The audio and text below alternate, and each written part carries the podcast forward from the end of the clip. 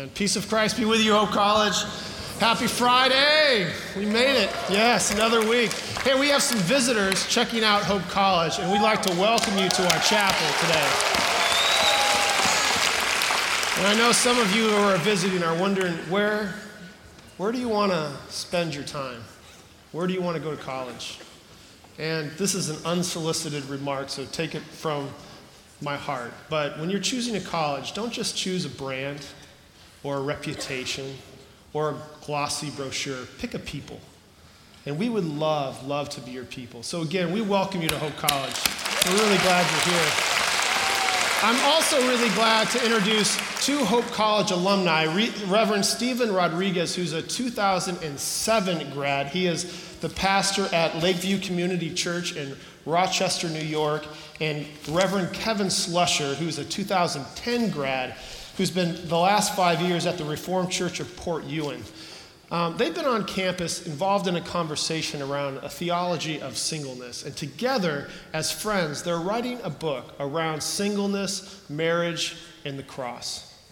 And both Stephen and Kevin are out of this ministry and doing the deep work to love a people in the name of Christ. And it is so great to have you back. Would you please welcome them back to Hope College?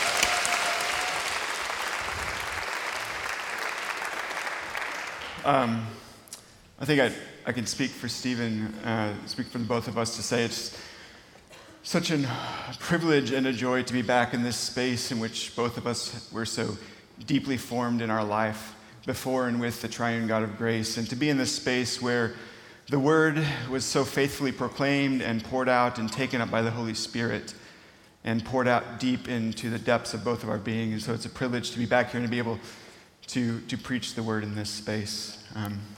So with that said, hear now the word of the Lord from the book that we love, the Gospel of John, chapter 19, beginning with verse 25. Meanwhile, standing near the cross of Jesus were his mother and his mother's sister, Mary, the wife of Clopas, and Mary Magdalene. When Jesus saw his mother and the disciple whom he loved standing beside her, he said to his mother, "Woman, here is your son." And then he said to the disciple, "Here is your mother." And from that hour, the disciple took her into his own home.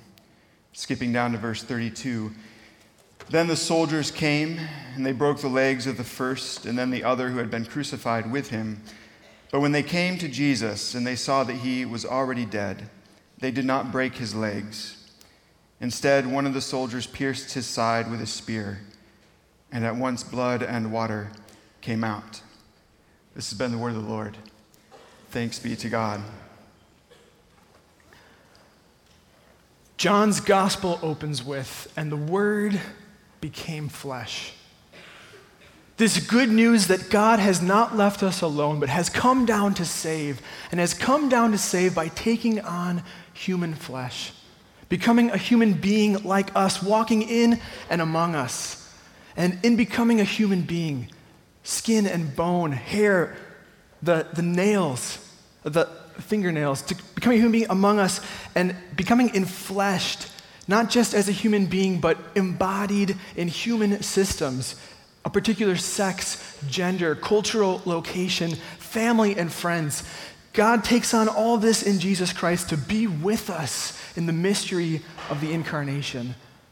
But all of that is threatened in the passion of Jesus. The promise of the incarnation is threatened as the boundaries of Jesus' body are transgressed, as he is beaten and mocked, as he's rejected by his own, his culture, his faith community, a profound sense of estrangement and rejection. And even his very social network, his family and friends, are being ripped apart as he is dying on the cross. His mother watches as she loses her son. His best friend losing his best friend. All the promise of the incarnation on the line, threatened, feels like an open question. And in that moment, that surprising moment, Jesus speaks a word of life. He who is being ripped apart is bringing healing. The Word who spoke the world into existence now speaks a new family into existence. Jesus looks down from the cross and says to his mother, "Woman, here is your son," and says to John, "Here is your mother." And the Word speaks a new family into existence. And in the same way, as we follow the way of the cross, we are called to follow Christ, dying at every level of our existence, our embodied enmeshment in systems and families and friends. And in dying with Christ, to receive a new and surprising family of God.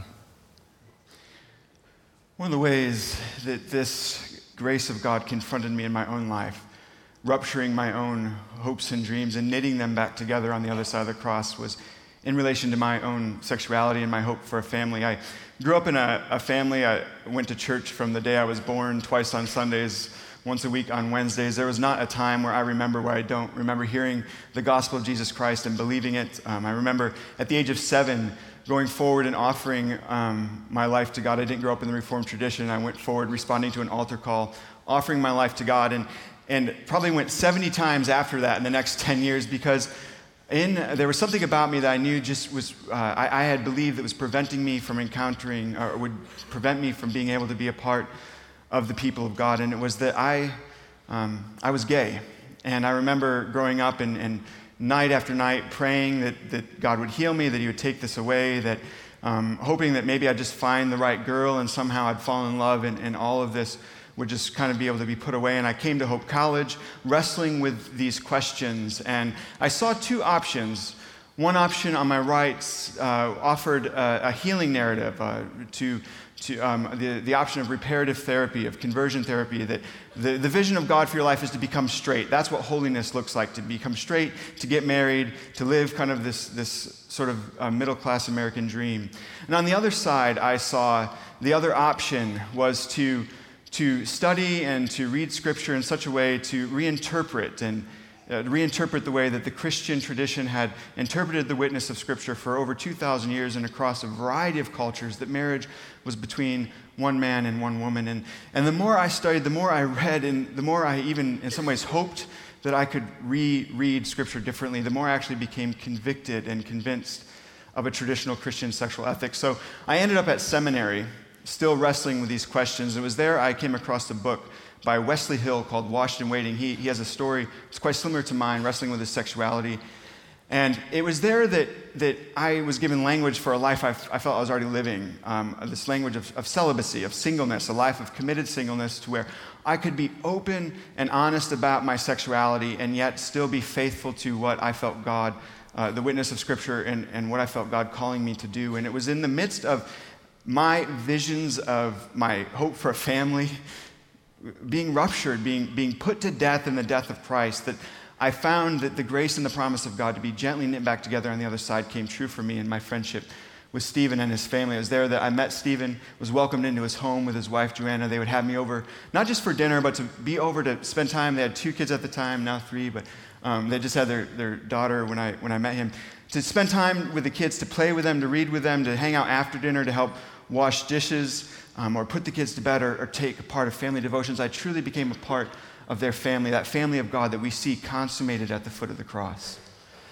And as Kevin, following the way of the cross, his particular calling of dying and receiving the family of God, so he stood as a prophetic witness to me as a married person, that I too am called to die in my identity of what I think it means to be married, to not see marriage as a tool of socioeconomic advancement, to live the West Elm dream, but to be a pilgrim home on the way, opening up our home in radical hospitality. And also, as Kevin, following Christ in the way of the cross, has chosen to defer desire and to be painfully aware of the hope that he holds out, so I too, in marriage, have discovered, and I love my wife, but discovered loneliness and the ways in which your spouse will never truly fulfill your deepest desires. And that as married and single, our deepest hunger, imaged in the water and the blood flowing from Christ's side, will only be satisfied in Jesus Christ. And in this life, we only catch hints and glimmers of that reality. But one hint, one sign that we have seen. A couple of years ago, my wife and I celebrated the birth of our third child, Emmanuel. And I called Kevin up and I asked him, I said, Kevin, would you be willing to baptize Emmanuel? So we all gathered in this little church that I pastor by the shore of Lake Ontario. We gathered around the font together.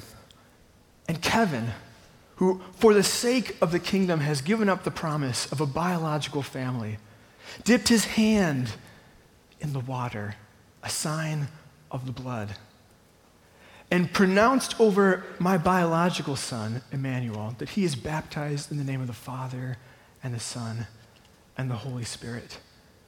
And we caught a glimpse of a deeper reality that in Christ, Kevin is a spiritual father to Emmanuel. And Emmanuel can claim him as his spiritual father, and that we are part of a broader family.